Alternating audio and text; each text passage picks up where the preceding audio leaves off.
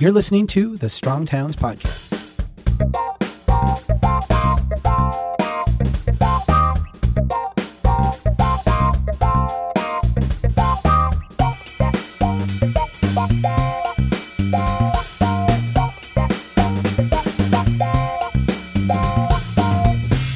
Hi, everyone. Welcome to the Strong Towns podcast. Today, we're running audio from the fourth episode of our webcast series, Ask Strong Towns. This is your chance to ask your burning questions about our vision for change and how the Strong Towns approach might apply in your unique place. The webcast is open to all Strong Towns members, and you can find more information by visiting the Ask Strong Towns page on our website. I've got a link to that in the show notes. In today's episode, Chuck and Kea discuss several audience submitted questions on everything from parking minimums to density to how young people can help build strong towns. We hope you enjoy this podcast and that you'll join us on the next live webcast on August 6th if you want to get your question answered. Become a member today to receive your invite. Okay, now on to this Ask Strong Towns conversation with Chuck Marohn and Kea Wilson. Hi, everyone. This is Kea from Strong Towns here with my friend and colleague Chuck Marohn. And I'm coming at you a little bit sick today. I promise I'm not just trying to sound cool with my voice. And Chuck has it coming on too. Apparently, even when you run a virtual workplace, you can still have a workplace. Yeah, So- I don't know how that how that happens, but uh, for me, it's it's the uh, it's the nine year old sharing uh, with her friends and then with me. And for me, it's I was in an airport last week, so this is what always happens to me. But Yeah, I'm really know. excited to be here for Ask Strong Towns. I traveled all winter and didn't really get it, and it's it is funny because airplanes and airports do it, and for some reason I had a really good you know really good stretch there, um, but the kids, I mean, coaching this softball team full of um, you know eight nine and ten year old girls, and that means like a lot of hugs and a lot of uh, you know just like closeness. So who knows? I mean, maybe that's part of the deal too, but yeah. Okay. Well, for those of you watching live at home, it probably couldn't hurt to be wearing some sort of a SARS mask right now. um, otherwise, we're just excited to get started. This is Ask Strong Towns Volume 5, I believe. This is Cool. time we've done this. And um, for those of you who are new to it, the way this works is pretty simple. We've got a bunch of pre-submitted questions locked and loaded, ready to go. And you are also welcome to submit your questions live via that Q&A button that should be, I believe, to the right of your screen, maybe to the bottom, depends on your browser setup. Um, please do not submit questions through the chat function. That is just for you guys to talk about how great Chuck and I look amongst one, one another. And the Q&A is where you will actually be looking for your live questions. We've got about an hour today, so I would love to just go ahead and dive in if you are kickstarted and ready, Chuck. I am. My favorite kind is the energizing mango lime. So I hope it never goes away. Yeah, nature's favorite fruit, the mango lime. All Yeah. right, so we're going to start off with a question that was submitted to me actually via email by Eric Carr that I think is just a classic Strong Towns question. What are some of the arguments you've heard over the years for parking minimums, i.e., leaving things the way that we've always done it in North American cities, rather than moving towards a parking maximum model? If I'm going in front of elected officials to lobby for a change, what arguments should I anticipate and how should I answer them? Is that's a great question. I, I think the number one the number one argument is that if we don't do this, we won't have enough parking. And it, I think we have to recognize right off the bat that that is an argument uh, of emotion and an argument of perception, not an argument of reality and, and data. I, this is the when you get into the parking issue, it's so fascinating because at, at the very local level, there's there, and I'm I'm I'm going to paint with a broad brush here, but I've been in so many of these meetings and I've seen this play out over and over again. There's always, and we can think of like the stodgy old person who's been there forever, who's like, you know, show me the budget, show me the bottom line. I don't want, you know, this and that. And then when you bring up parking, they're like, there won't be enough parking. And it goes from being a very like I am using, you know, give me the bottom line, give me the numbers, give me the facts kind of argument to like I don't really care about any of that. I'm just going to go off whatever. And and what you have to recognize is that both of those are actually emotional arguments both of them are neither interested in, in facts or data they're both like emotional arguments Sure. um, so i think what you have to do when you're trying to deal with the parking one and and the other one uh, but the parking one in particular you've got to kind of understand the underlying emotion.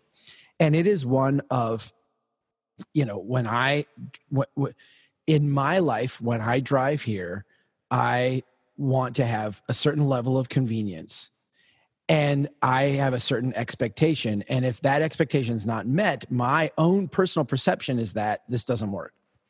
And and not only my own personal perception but the people who i'm in like a, a circle with also feel that way. The only way to deal with that kind of an emotional reaction um, is to uh, I, I don't think there is an argument that you can make. Like they're they're not going to respond to data.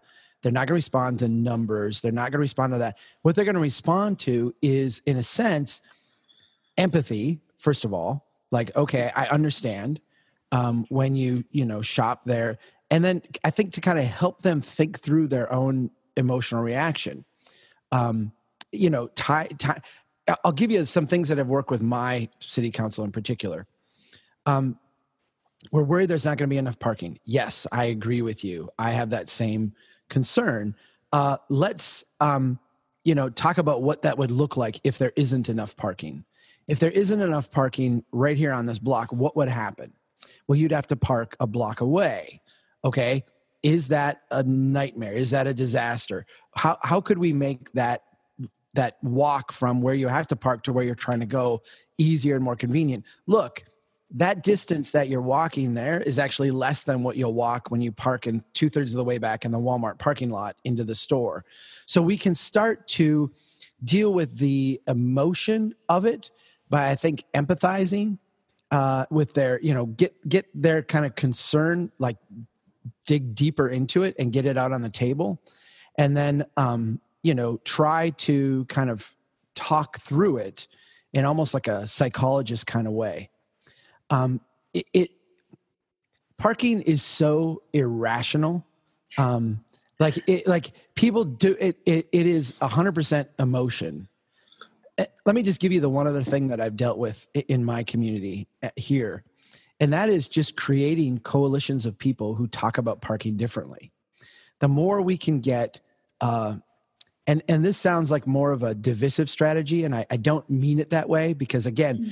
you're dealing with emotion and one of the ways to deal with uh, uh, if you get i'm gonna i'm trying not to get too deep into psychology here you get a pocket of emotion like an echo chamber of emotion here that kind of feeds on itself and one of the ways to deal with that is to actually get people in that group who expand the normal conversation so if everybody in the group is saying there's not enough parking there's not enough parking and it's just like the the you know the mantra to get people in that conversation to say, you know, I park two blocks away and it's just fine.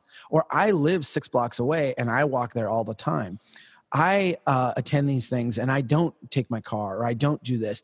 To have more people who are able to testify in that way, it diffuses the emotion in a way that's saying, well, we have you know 40% of our parking spots at any one time that are unoccupied and here's a map that we did and a study that we did and those things are maybe helpful but i actually think having the people stand up and testify like i go downtown all the time and there's never a parking shortage if there is a parking shortage i park here where there's a huge lot and it's a block away and it's really easy to get to if you can have people who can testify like that what it does is it it opens up that emotional context in which the conversation is taking place. And I think it makes it a lot more rational. Kea, I don't know if you have a thought along those lines. Yeah, um, I, I do. And I would add a couple of things to what you said. Um, so the question asked about arguments against, but I would also say that sometimes it helps to stage an event that actually demonstrates in real time what a specific city or street would look like if you took a couple of parking spaces away. You can do that through participating in National Parking Day. There's a parentheses around the ing um, where you convert some parking spaces into um, parklets for the day and, um, you know, make sure that it's engaging and fun for the entire community but demonstrate what actually happens and ask you know for instance the local store owners one of the most common complaints that i hear when parking is being taken away is it's going to kill my business. My customers won't have anywhere to park and my store will close. Um, actually ask them what their receipts for the day look like in response to that. You can host an open streets event. I'm working on a post right now about an open streets event that i helped plan here in st louis and the effect it had. Or if you're not able to um, mount a full scale event, take advantage of the um, events in your community where parking is closed off anyway. The vast majority of cities are going to have some sort of city festival where they line up some sort of, you know, like fairground attractions or you know st louis we have a literary festival right outside of the bookstore where i used to work for many years what would happen if i um, during that day went to the bookstore owners and said, Hey, would you just give me some sort of rough stats and figures for how your walk in traffic was affected by closing down your streets to cars for a certain amount of time or closing off some parking spaces? Operate on um, the principle of an experiment and show in real numbers what effect it actually has. You're right, Chuck, that it's an emotional argument and numbers won't cut through every emotion, but sometimes um, a demonstration will. I do think that when you can lower the stakes, you can get past the emotion a little bit. I think when you open up the conversation, we've got a, a, a music store in downtown Brainerd, and they have told me our our people who come here are coming from a broad region. They're not like local traffic. So if you get people who can walk here from, you know, six blocks away, that doesn't do us much good because most of our people are coming in.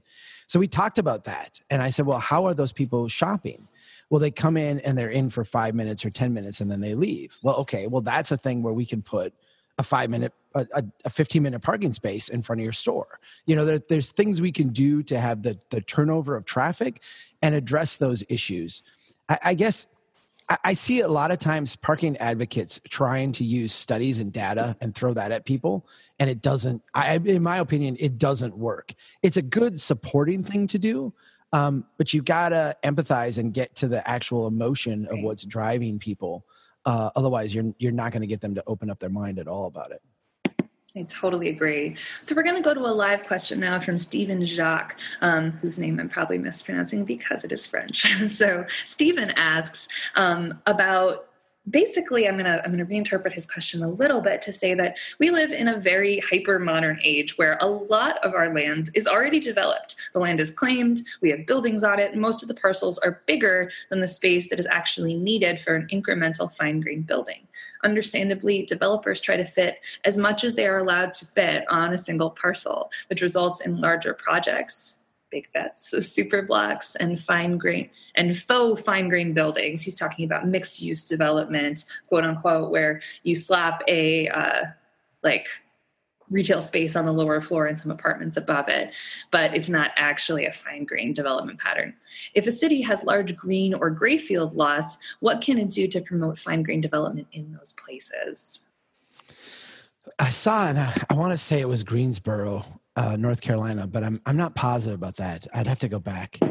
Um, a place where they had just it was a brownfield site, and they had just exactly this. And the question was, we want one big developer to come in and, and do a master plan and do the whole thing, or not. And and they realized in looking at that that the goals they were trying to accomplish um, one of them could be handled with a big developer coming in and doing it, and that was the goal of getting growth and investment and what have you. But it would conflict with all the other goals they had as a community. Mm-hmm. Um, you know, ownership, uh, jobs, uh, making the neighborhood more productive, making it stable. It, it, there were, you know, there were a whole bunch of other competing things. What they wound up doing is working with a master um, kind of developer in the sense of someone to help them plan it out uh, and go into this brownfield site and essentially replat it. It's a platting is just a technical term for how you you know create the different lots that can have their ownership transferred. Um, but they they platted it out as small individual lots, and then they sold them as small individual lots. And they actually had requirements where you couldn't own or they wouldn't sell you in in uh, contiguous lots uh, if you were going to own a lot, it had to be like two lots over from one you had purchased. So they did have some developers come in and buy them, but they bought them in kind of disaggregated ways. so that you did kind of impose on it uh, a small scale kind of fine grained approach. I thought that worked really well. And I thought that was a really brilliant way to do it. Here in Minnesota, we've got uh, down in St. Paul, we've got this former Ford site. Uh, it was a Ford production plant. And in the early days of looking, I mean, they've been looking to redevelop this thing for years and they're now ready to kind of go forward with a plan. Uh, the plan itself is exactly as uh, as was being described. Uh, it is a kind of a big, you know, one developer come in and do the site. Uh, I, I, think I'm a little. I get why uh, you know a lot of people down in St. Paul are supporting it. I've got some qualms about it because uh, I think it would have been better long term. A little more chaotic, a little more work, a little more effort, maybe on the front end uh, to split it up into these much much smaller fine grained properties and, and, sell them off individually it, it's with the way that capital is structured in this country and the way that money flows both through the private sector through wall street and the public sector through washington d.c it does kind of you do uh, you are often forced to choose between fast and big or slow and fine grained. Mm. And I, I, think when we can frame it in that way, um, you you actually understand like you actually have a chance to have a discussion about the full range of what you're trying to do because oftentimes what happens is the people involved in bringing these projects forward have a time frame where they want it quickly you know they want a huge site developed in five years or mm-hmm. 10 years as opposed to a generation or two. And you know that i think recognizing that and recognizing the trade-offs in that you know how you create things that are less resilient more fragile when you grow. Think about growing a plant. If you grow a plant like slowly over time it gets deep roots. It it it it really gets a full structure. If you throw a bunch of fertilizer on it and make it grow really fast it, you can get instant green but it's not as hardy or resilient. It's the same thing with our neighborhoods. So I, I think having that conversation is a way to help people grasp that you know we we can replat these things. It's not a complicated thing to do. Um, we just got to decide that we want that fine grain model as opposed to the the, the big Thank you so much. That's a great answer. So, I'm going to go to a question um, that was actually submitted a while ago from Paul Quarter. I've been keeping it on ice since then because I think it's a really important question that we deal with a lot at Strong Towns. Um, and the essence of the question is just how do you get people to stop talking about density as a silver bullet? So Paul lives in Lebanon, Tennessee, and he has been working. Yeah, I know with the, Paul. Yeah. Well, he's been working with the FATE Texas method of analyzing development projects, which um, is based loosely on some uh, articles that you wrote, Chuck, which suggests creating a ratio between the private building costs that private citizens take on to the public infrastructure costs that the um, that the city builds to support it. Um, Paul is finding that when he talks about this method, people respond, "So it's really just about density." How have you been able to shift the conversation towards adding value in development, like mixed use, multi-story, less parking, infill development, etc., and away from we just need to pack as many people as we can into a given space? And all our problems will go away. Right. Um, that's a that's a hard one, and it's a hard one because, and I'm gonna I'm gonna make an assumption, and then I'll I'll I'll, I'll try to answer this without the assumption. Okay. The assumption that I have listening to Paul's question and knowing him a little bit is that he's actually talking with policy people. Um, you know, people who are trying to implement this stuff in the trenches, you know, or or are uh, kind of part of the intellectual group that likes to talk about policy. Uh, I am that in this city, so I'm not putting you down. I'm on the planning commission, so we talk about policy all the time. Uh, I, the one characteristic about policy people, and I think this is kind of a hard thing for us a, as strong towns advocates to deal with, is that when we bring forward something, they want a solution. They want like an answer. So, okay, you're pointing this out. Uh, the answer is density like let's do that. And it's like what what is the answer? What is the answer? And in complex systems uh, which cities are complex adaptive systems and by a complex system i mean that it's a collection not of things that are discrete and function the way that that they're intended. They're a, a, collection of individual actors and individual players and individual subsystems all of which react to each other and interact with each other um, the way that i've described it here is like it's a difference between a, a watch and you know a forest if mm-hmm. you if you tweak one of the little you know uh, rotors on a watch, it will affect the whole watch, but in a very like clear kind of way. You can take one out and replace it with another, and it just works. A forest is this complicated ecosystem where if a tree falls down, things grow up, and it might work out different one time than another because of you know the way the sun was on a certain day. There's all these different factors, so we have to kind of uh, resist the notion to make everything like like a watch like this stops working so just replace it with this likewise part assuming that it's going to function that way density tends to be that thing and mm-hmm. it's that thing for policymakers because it's like okay i see problem here's a solution density to me the only way that i've found to address that particularly in the context of the private public investment ratio which is what he was talking about with fate how much private investment you have as a ratio to public investment is to start with people recognizing that the public investment part can change. Um, and, and this is uncomfortable for people, but oftentimes these policy people will start with, well, here's the road we have, here's the, you know, here's the street we have, here's the pipe we have, here's the sidewalk we have. Thus, we need density. Density is the answer.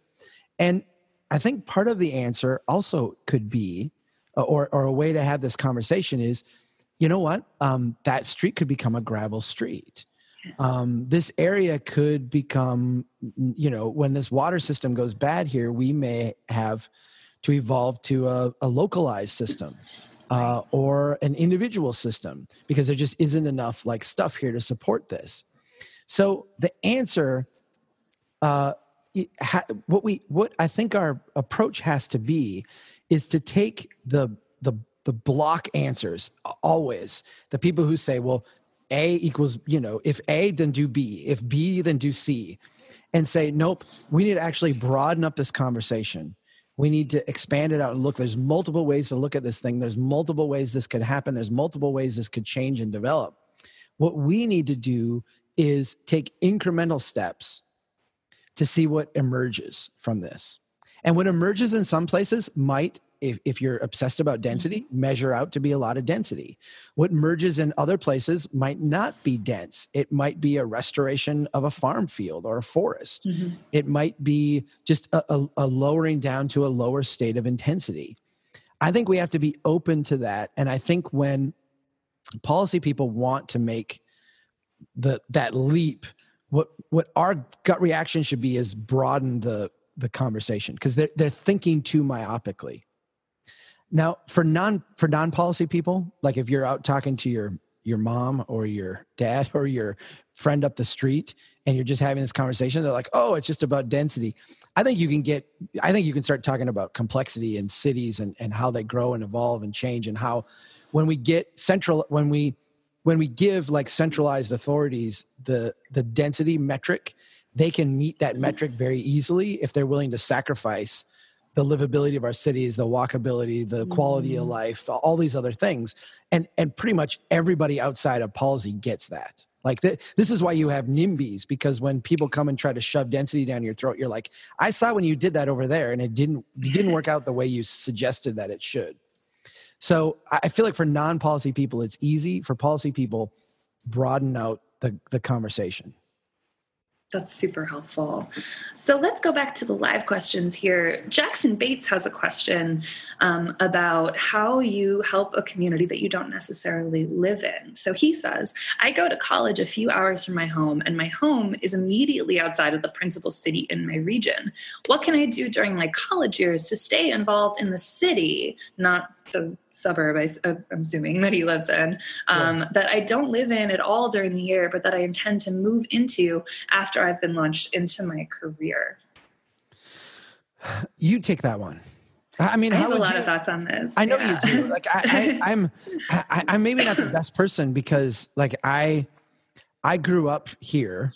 Um, this is kind of like a sad story in many ways. Like, I hope my kids don't repeat this, but I mean, I grew up here. I grew up on the farm that was homesteaded by my great great grandparents. Uh, I went away for three years to get a civil engineering degree. I came back. I started working here. I worked for five years. I went b- back Mm-hmm. for a graduate degree for two years, but I actually rented out my house here and then that didn't work out. So I kept it and I would come up and stay here two or three days a week while I was working in the area. I've never, I, as pathetic as this sometimes sounds to me, like I've, I've never really lived anywhere but here. So I, I don't, I don't know, like I, I don't have experience and I don't really have a lot of, uh, like deep insight as to why that would be. I, I'm, I'm sometimes I'm embarrassed by it because I'm like I should have left. I should have gone away. I should have gone away for like a long time. I probably would have a better relationship with this place had I done that. Um, but I didn't. So I'm I'm so I, I want to hear what you think because I think you probably have better insights on this one than I do. I mean, I, I definitely am not like broadcasting from the town where I grew up. I moved away for boarding school when I was 14 and kind of didn't go back very much, with the exception of visits. And I've moved a lot. I actually kind of want to answer this question with um, another question, which is why do you feel the need not to get involved in the city where you're in college currently? Um, I think that the city where you, the community that you are best equipped to be an advocate for, to be deeply involved in, is the one where you are getting feedback every single day from your surroundings. So that you, the streets you are walking on, the house you are living in, the like community institutions that you're frequenting. And I know sometimes in particularly a residential college, and I went to college on the side of a mountain in Santa Fe, New Mexico.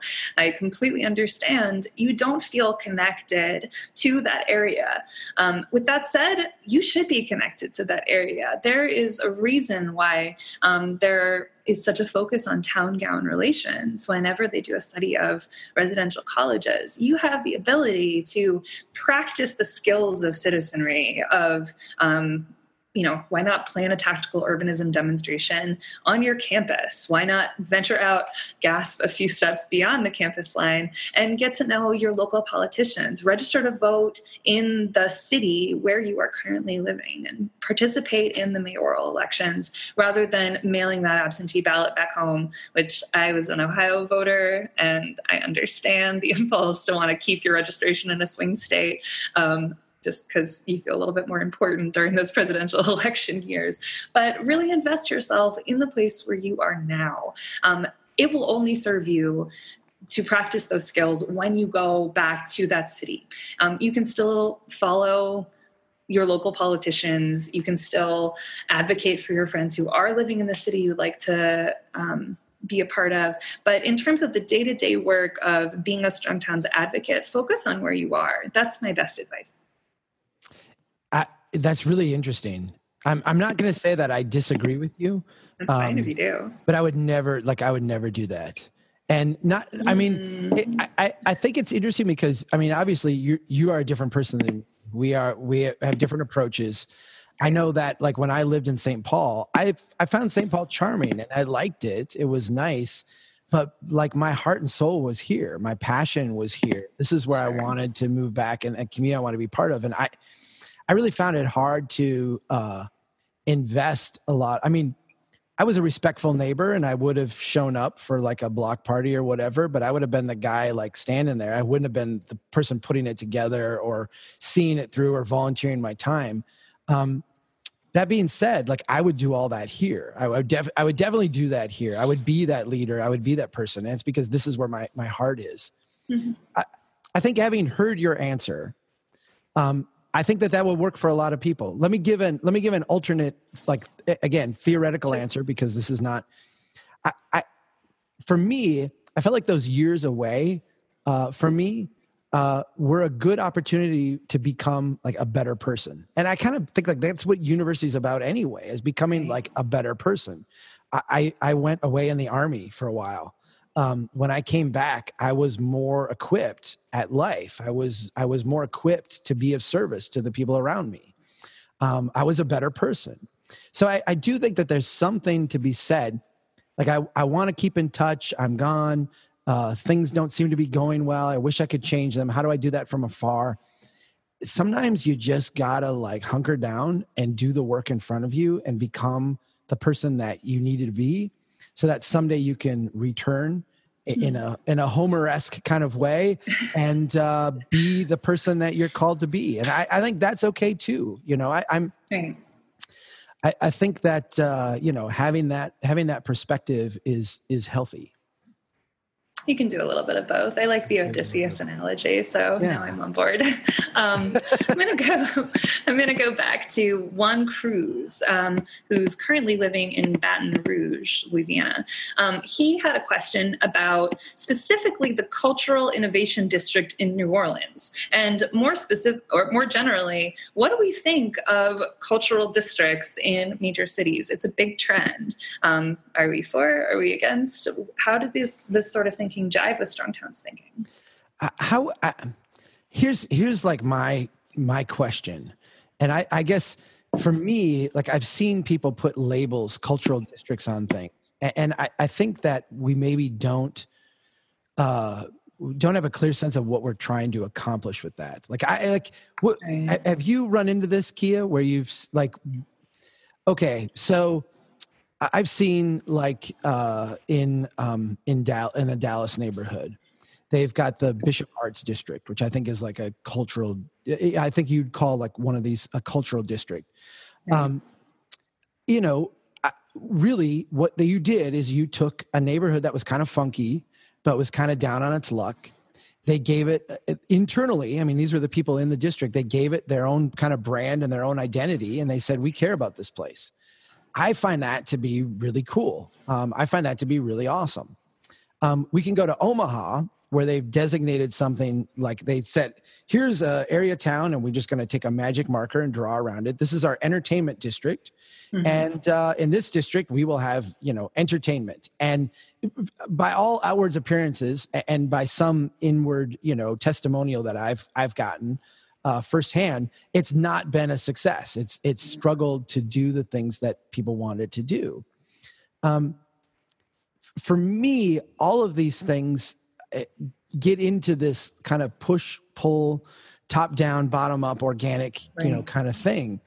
I think that when we go in and say, "Boy, the city next door has a entertainment district, and wouldn't it be great if we had that?" Or the place next door has a you know arts thing wouldn't it be great if we had that? And then you go and you impose it.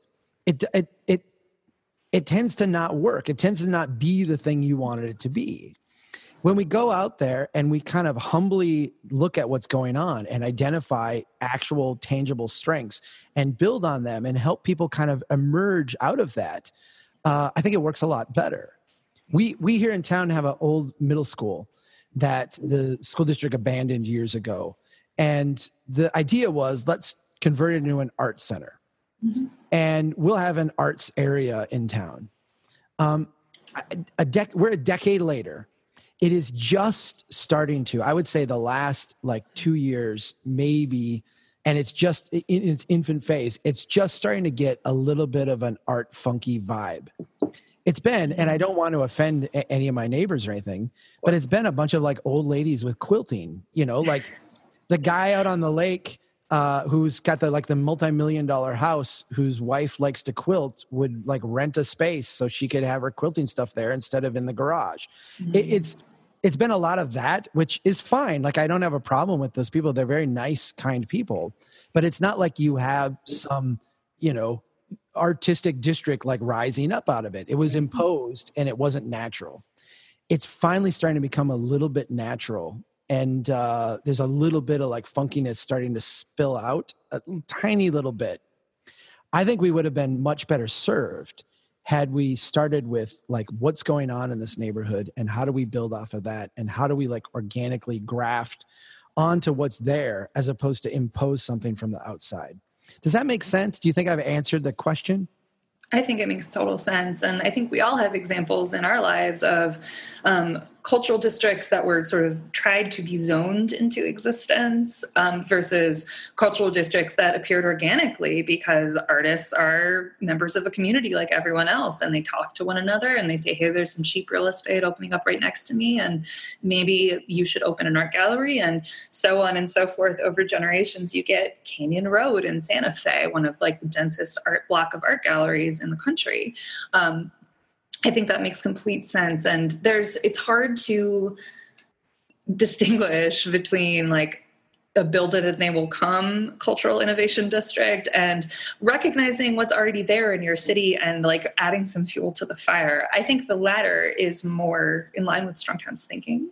Totally. Um, and, yeah. and we can go, I mean, we can go to places around, this is, I think, the danger by the way. We can go to places around the country. I'll, I'll say West Palm Beach to begin with. Mm. there a few months back. You can go to West Palm Beach and you can see parts of town where they have a sense like imposed a development pattern with large money and outside capital and said, you know, here's going to be like our funky bar, you know, whatever district. Yeah. And it's nice. I mean, it, it, it works and it's nice it's nice in like a and i'm going to say this and you know that i don't mean this in a derogatory way it's nice in like a downtown disney kind of way right? Like you enjoy, love downtown disney so that's the I, opposite of derogatory. Yeah i like downtown yeah. disney but no one's going to suggest that i mean the reason why downtown disney can be what it is is because when something becomes slightly passe they can pour tons of capital into it to change it around. They can do all kinds of like crazy things that we can't do in our cities. Um, you know, because it's a theme park, because it's an entertainment place, because there's millions of people that go through there every year.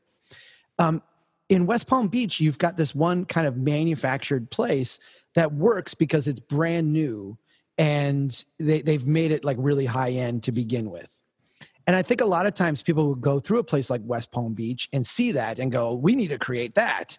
What do they do to, to, to create that? And then they'll want to pour in like that mm. capital and redo that. If you go just a few blocks over in West Palm Beach, you get into these very natural, um, eh, you know, very much more organic, kind of fine grain places that they've also uh, done things like gotten rid of the one way streets, put a little bit more street friction in there, uh, done a little bit with paint and benches and, and some stuff on the street to try to make it work. Those places are delightful too. They're delightful in a slightly different way um, but they're delightful. And when I go there, those places feel, uh, e- even though I think, like in a Joe Minicozzi standpoint, the two are probably very equivalent in measurement. Like they would both mm. probably pencil out really well financially. Um, the stuff that is more uh, native and organic and authentic feels to me like a lot stabler, a lot more resilient, a lot more. Uh, it has deeper roots into the community. And, you know, so mm-hmm. I, I think if you went to West Palm Beach and just spent time in that manufactured area and then went home and said, we need to create this, you'd have uh, a hit or miss proposition that would be really risky. If you went to the other block and said, well, how do they get this? Well they got this one like slowly organically over time it emerged yeah. from them it's actually like part of them and it's not going away and if you tried this you might get something like this or you might get something like authentic to you which is probably going to be better anyway yeah I like that. You should all grow some cultural districts now. Grow some um, cultural districts. Do it. Don't, don't, impose them. Exactly. Yeah. Um, so I'm going to go back to the live questions now, but I also want to pause and say we could use some more live questions. We've got a few on the queue right now that are not in the form of questions. So I appreciate your thoughts and reading them. I love them. I can't just say them. Um, so hang some question marks on there. Keep them brief so that um, they are relevant to lots of places around the country and keep them coming. But now let's turn to Joel Dixon, who always has great questions during these.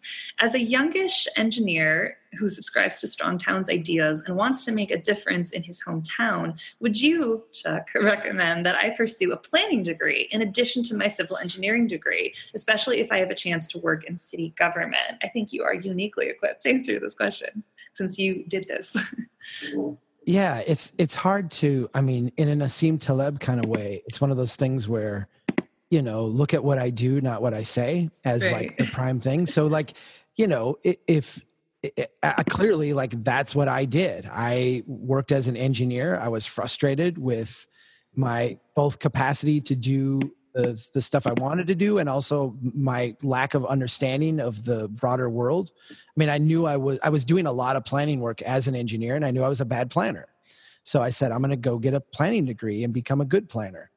Um, the interesting thing, and I say this in theory, um, you, you, no one has a chance to redo life, right? Like I can't go back and be 18 again and go on a college degree path. I find it very unlikely if I did that, and I think probably most people who are 45 would say this.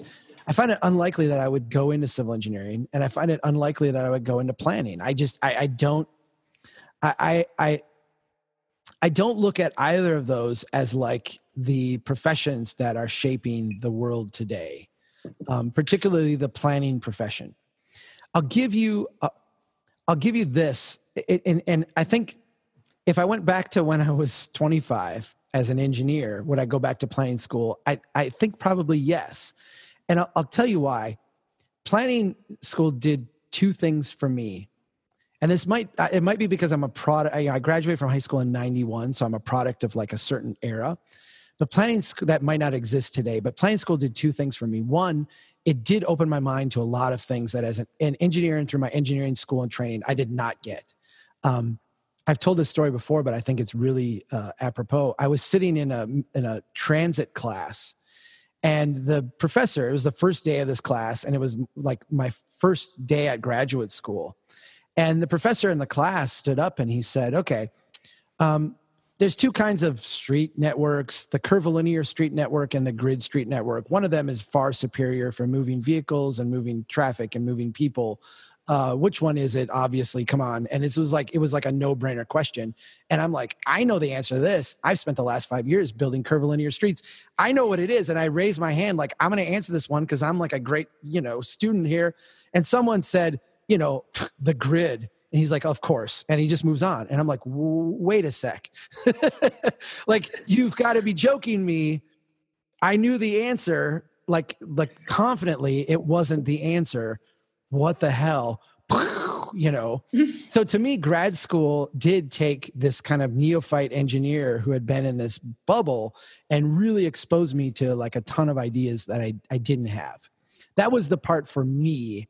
I think you can get that in other ways besides engineering school. I mean, I hope if you're hanging out with us here at Strong Towns, you're getting that without needing to get a planning degree, you know, but the planning degree will help.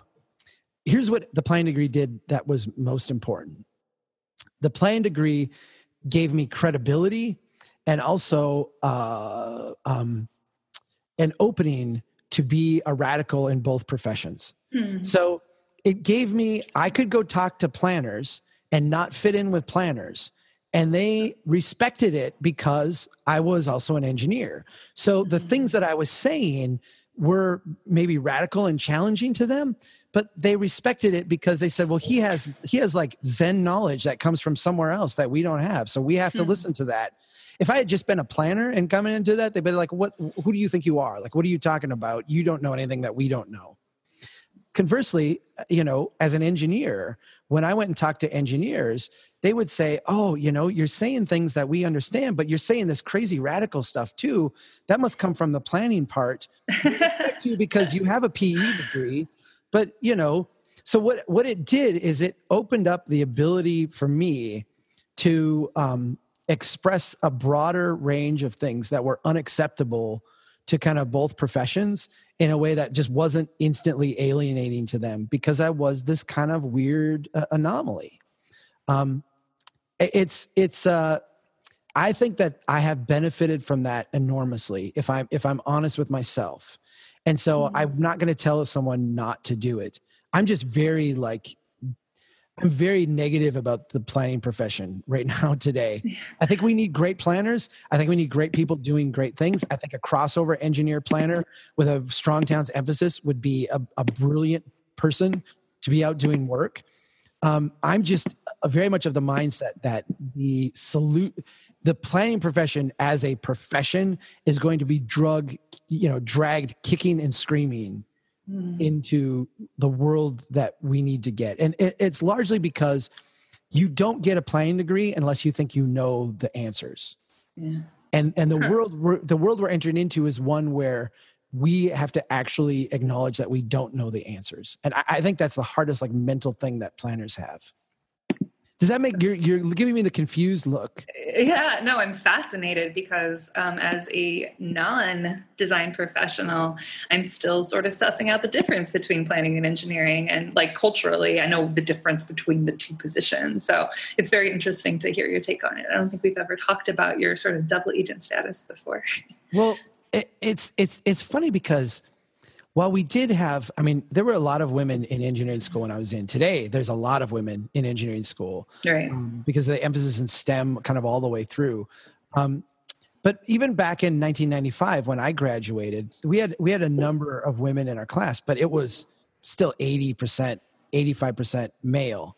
Sure. And I- I think a lot of the reason was because when you're an engineer, um, the job skills that you have are not necessarily people skills. They're they're they're dealing largely with things and objects, and a lot of women find that very challenging.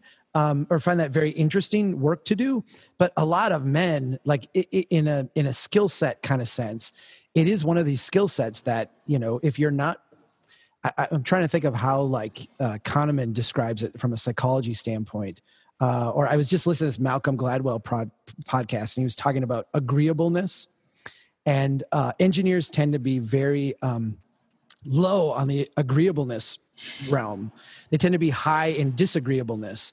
And it's not that you're like unlikable or or you know disag- like personally disagreeable, but you're willing to like this is what is you know one plus one equals two and you will never Right. convince me even if i don't get along with you that it's not like i will stick to Not that relativist. time exactly Right. and and and men you know in a in a kind of broad kind of way uh you know especially at the at the kind of ends of the distribution um men tend to like gravitate towards that there's a lot of women in my classes but it was uh it was it was very different in planning school i was with like all women it was it was a very female i mean i had a few men um, but like everybody I hired, because I hired a bunch of my classmates to help me run my planning company in the early, they were all women and they were genius because uh, they had like wicked communication skills that I did not have. They, they saw the world in a way that was very unique.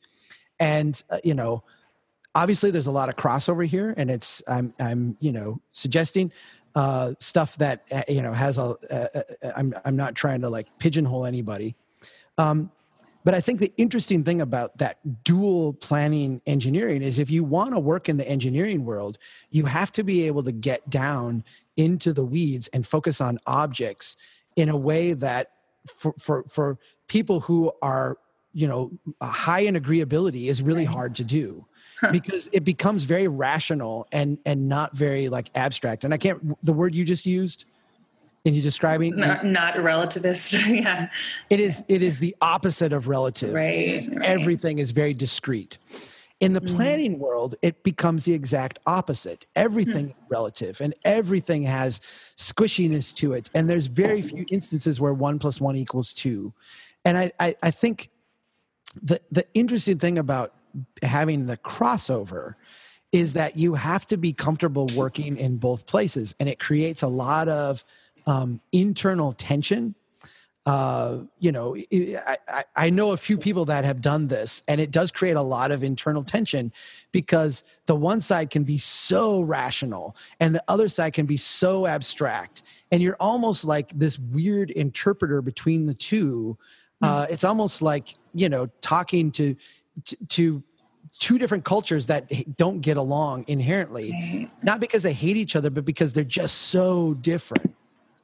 Um, I feel like engineers and engineering school is becoming, and this might this this I'm gonna say this and tell me if I'm being an idiot, but I feel like the introduction of the emphasis on more women in STEM and having more women in engineering school has actually improved in many ways the kind of breadth uh, of of education that we're getting in edu- in engineering schools now. I think that it's less likely that engineers graduate today without being able to talk to people, right? Look you in the eye, be coherent. You know, like I like the young civil engineers that are coming out generally are fairly like dynamic people, men and women alike. Right. And I think it's because of that kind of you can't pigeon self, pigeonhole yourself into an engineering world where you just deal with objects and rational. You've got to experience a broader world, and that's good. I think on the other side with planners, I'm still seeing the same kind of irrational, not in touch with reality, very like abstract, not able to get things done kind of um, planner come out. And the way that the rational manifests is the way that I talked about earlier, which is oh, they build a streetscape, let's build a streetscape, or they did this, let's do this. Um, it's it's very much like, oh, they did this, it must be density, let's zone for density, and it's not. Um, it's not manifesting in i think a very mature way in that mm-hmm. profession yet and i would i would love it to I, I i'm not sure how to fix that so maybe maybe the answer is you only put engineers into planning school and have them broaden their their category uh, or you put you know planners through some engineering work i just i think that the gra- the graft from the engineer over is easier than the opposite i guess mm. is what hmm. i'm saying That's does that make sense did i just take us on like this bizarre no, I like the tangent. And I think it's a good segue into our next question a little bit, which also has to do with how uh, groups cross pollinate and sometimes come into conflict. So, Marianne McQueen from Yellow Springs, Ohio, asked um, this question, which I think is a perennially important question. People in our small town tend to be very engaged and hold strong opinions. Big community issues can turn nasty, especially now with social media. Any suggestions on how to engage in civil discourse without personal attacks? So, this is like let's heal all the nation's ills right now. Yes. um, but yes. I, I, think this is something that's on my mind a lot. Um, and I would love to hear your thoughts on it too let me give you two quick takes and then uh, let you, then you need to elaborate. Yeah. Um, in that in that question you said big community issues.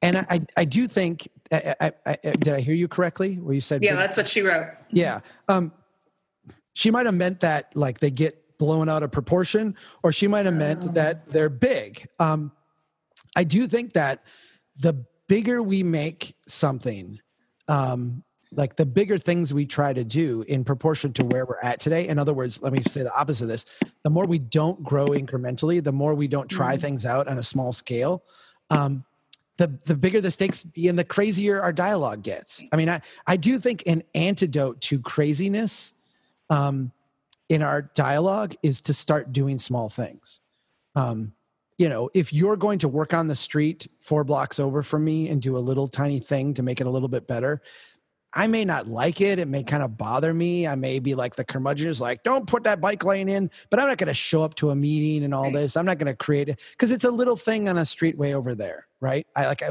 it's not. Now, if we do like the multi-million dollar project in my small town where we're going to do, then I'm going to show up and I'm going to raise Cain. I'm going to be a thorn side. I'm going to, you know, so working incrementally diffuses a little bit of that. I, I also think, and this draws off of you know the Jonathan Haidt stuff that that we've looked at, that we've talked mm-hmm. about. Um, I'm becoming more and more convinced that as just a rule in life, and this is for me, um, and I, am going to internalize this myself because I struggle with this. So I'm, I'm not casting aspersions on other people. I'm not trying to be the saint here saying, uh, you know, I don't do this. I think when we assume the motives of other people and the intentions of other people. Uh, we go down just crazy paths. We we we end up in really dysfunctional places. So when you say something to me and i assume a whole backstory and a whole rationale and i assume the way you said it and i hear it in the way that i believe like I hear it with bad intentions, then I am going to react in a way that's unhealthy, regardless of how you meant it. Yes if I assume right off the bat that you know what you said uh, was you know was either meant with good intentions or maybe even that I misunderstood it, and I can get you into a dialogue where we're talking about it and you're explaining yourself more, and and we're you know my first reaction is to ask you to talk more and to explain it more. Um, I think that both I, as someone who is receiving information from you, and then reacting to it. And you as someone who is giving information to me can both lower the volume lower the anxiety and and and, have a better conversation. I think that in i feel like if we're going to push back on the craziness that is our time as a as a as a movement we have to all embody a sense of we're going to assume from the outstart that the person we're talking to has good intentions. And we're going to like work to find those and that is hard to do i had an instance i had an instance last week where someone was attacking and just came out attacking and like i I, I look back at my interaction and said, if I had assumed a different set of understandings, I could have gone a different way with this. So go ahead. Yeah. Please. No, I, I, am just going to build on what you said a little bit. Um, about assuming the best. And I want to add to that, I want to dig into this notion of what civil discourse is, right? When we talk about civility, what do we mean?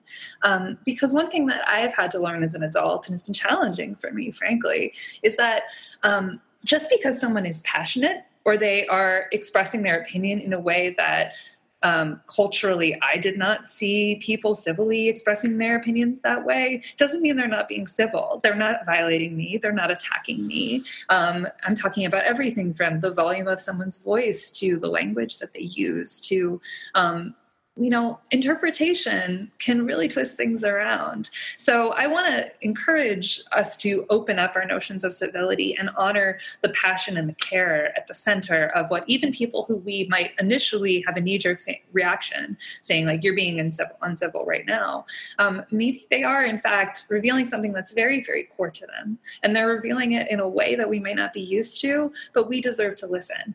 We also deserve to be listened to. Civility is really, at its core about an exchange of ideas, about giving other people their time, um, about recognizing again that what we might perceive as an attack is not necessarily an attack. And when it is, that there's a different process to go through with that. Um, so I just wanted to throw that on the pile. It's a little squishy to use your language from before, Chuck. Um, but I think it's it's really vital that we remember that expressions of care can take a lot of different forms and they are not necessarily uncivil.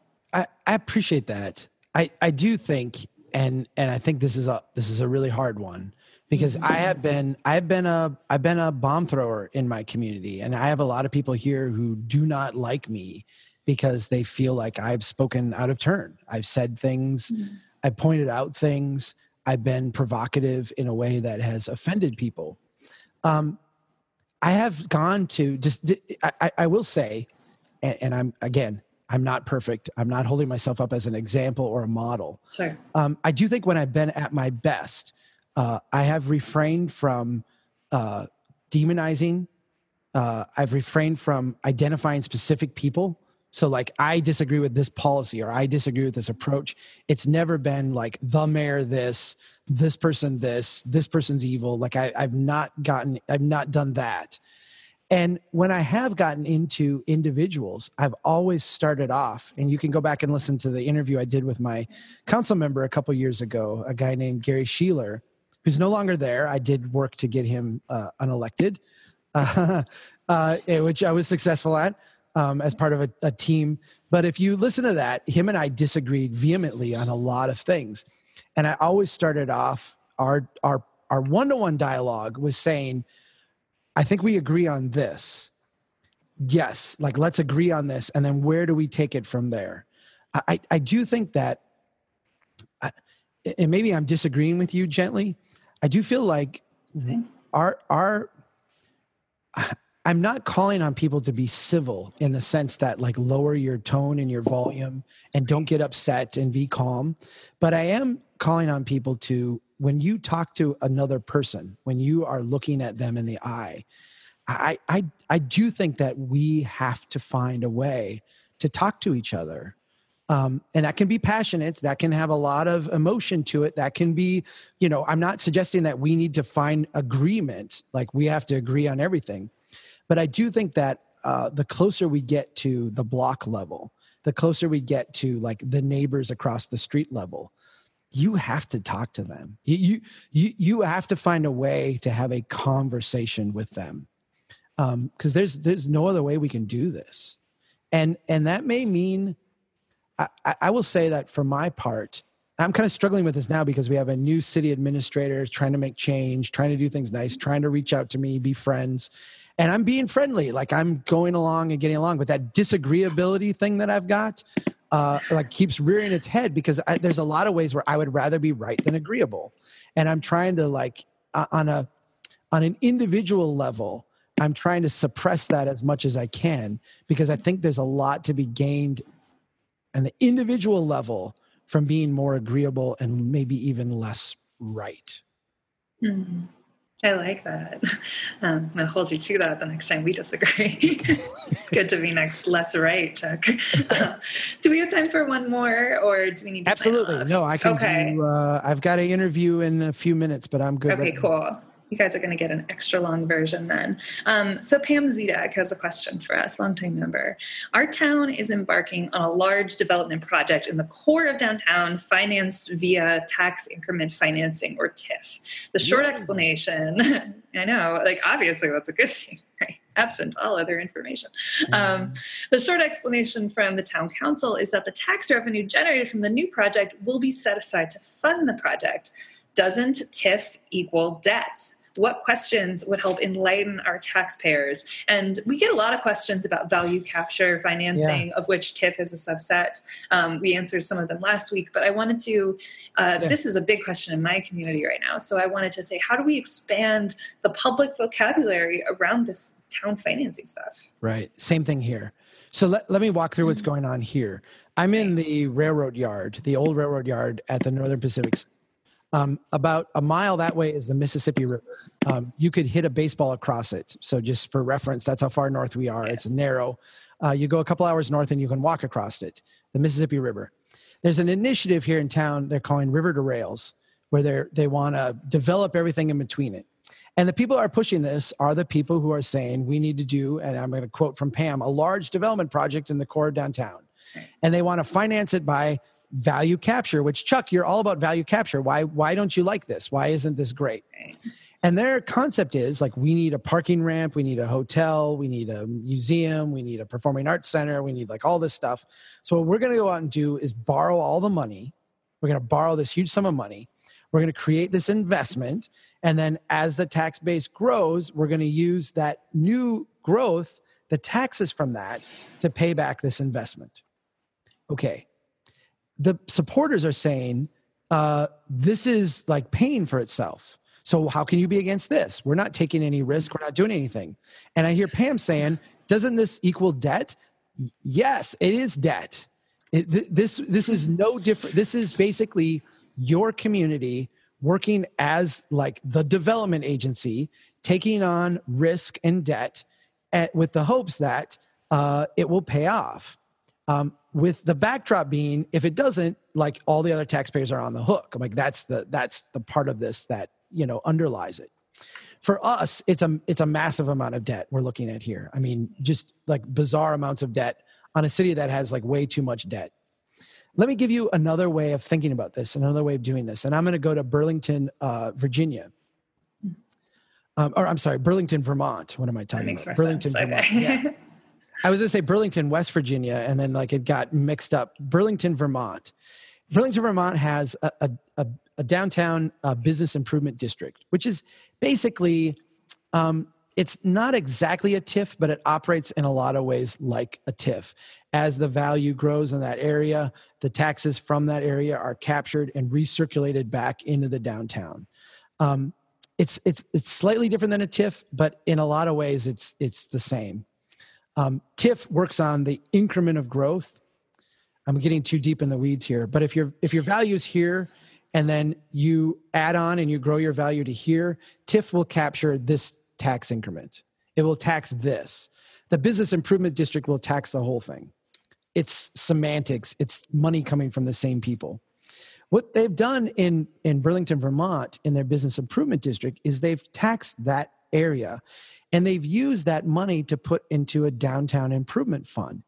And they use that downtown improvement fund to make incremental investments in improving the downtown.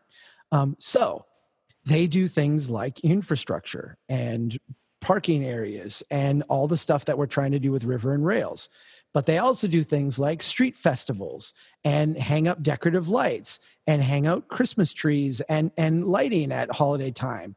And they do things like this because what they found is that the the the the idea of creating like a vibrant place is not all about infrastructure and steel and concrete it's about humans and people and getting businesses going. So they they do some small business loans they do facade improvements they do all kinds of little things. And they have been wildly successful in getting their downtown going by doing this in an incremental kind of way. The source of the money is the same. It's the it's the people within it's the businesses and the landowners within this certain district. It's just the way they've gone about assembling it is way different.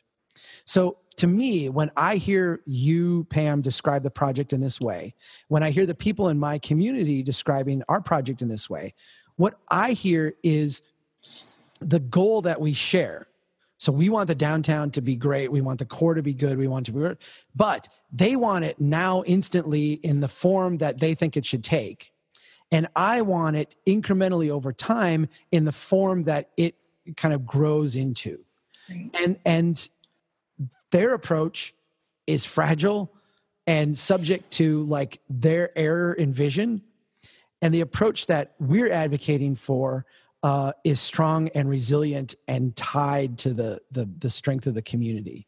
And that is a fundamental difference. Um, I don't think that TIF is bad, but when TIF is the way, you know, just like automatically de facto bad, mm-hmm. but when TIF is a way to take on huge amounts of debt and finance it, I think that you've got a problem at both ends. You've got a problem at the way you're going about assembling things and the vision you've got and the way you're financing it and the long-term fragility impacts that that has Absolutely. Well, that's a bummer note to end on, but we should get going. I know you got another interview today, and I, I want to say that we've got um, a good number of questions. You guys took me seriously when I said send me more um, on deck. We do save all of the questions that we get during these sessions and keep them in the chamber for the future. We can't get through all of them, but um, there are lots and lots of ways to engage with Strong Towns. Join our Strong Towns Slack at strongtowns.org/slash-slack. Start having these conversations conversations amongst yourselves. Join our local conversations page to gather your neighbors. Get in the comments. There is no reason why your questions have to linger in purgatory until our next one next month. So thank you all for joining us. Thank you, Chuck, for um, chatting with me today. It was a pleasure. Have and, a great um, uh, Fourth of July, everybody. Yeah, happy Fourth, and uh, see you next time. Keep doing what you can to build strong towns.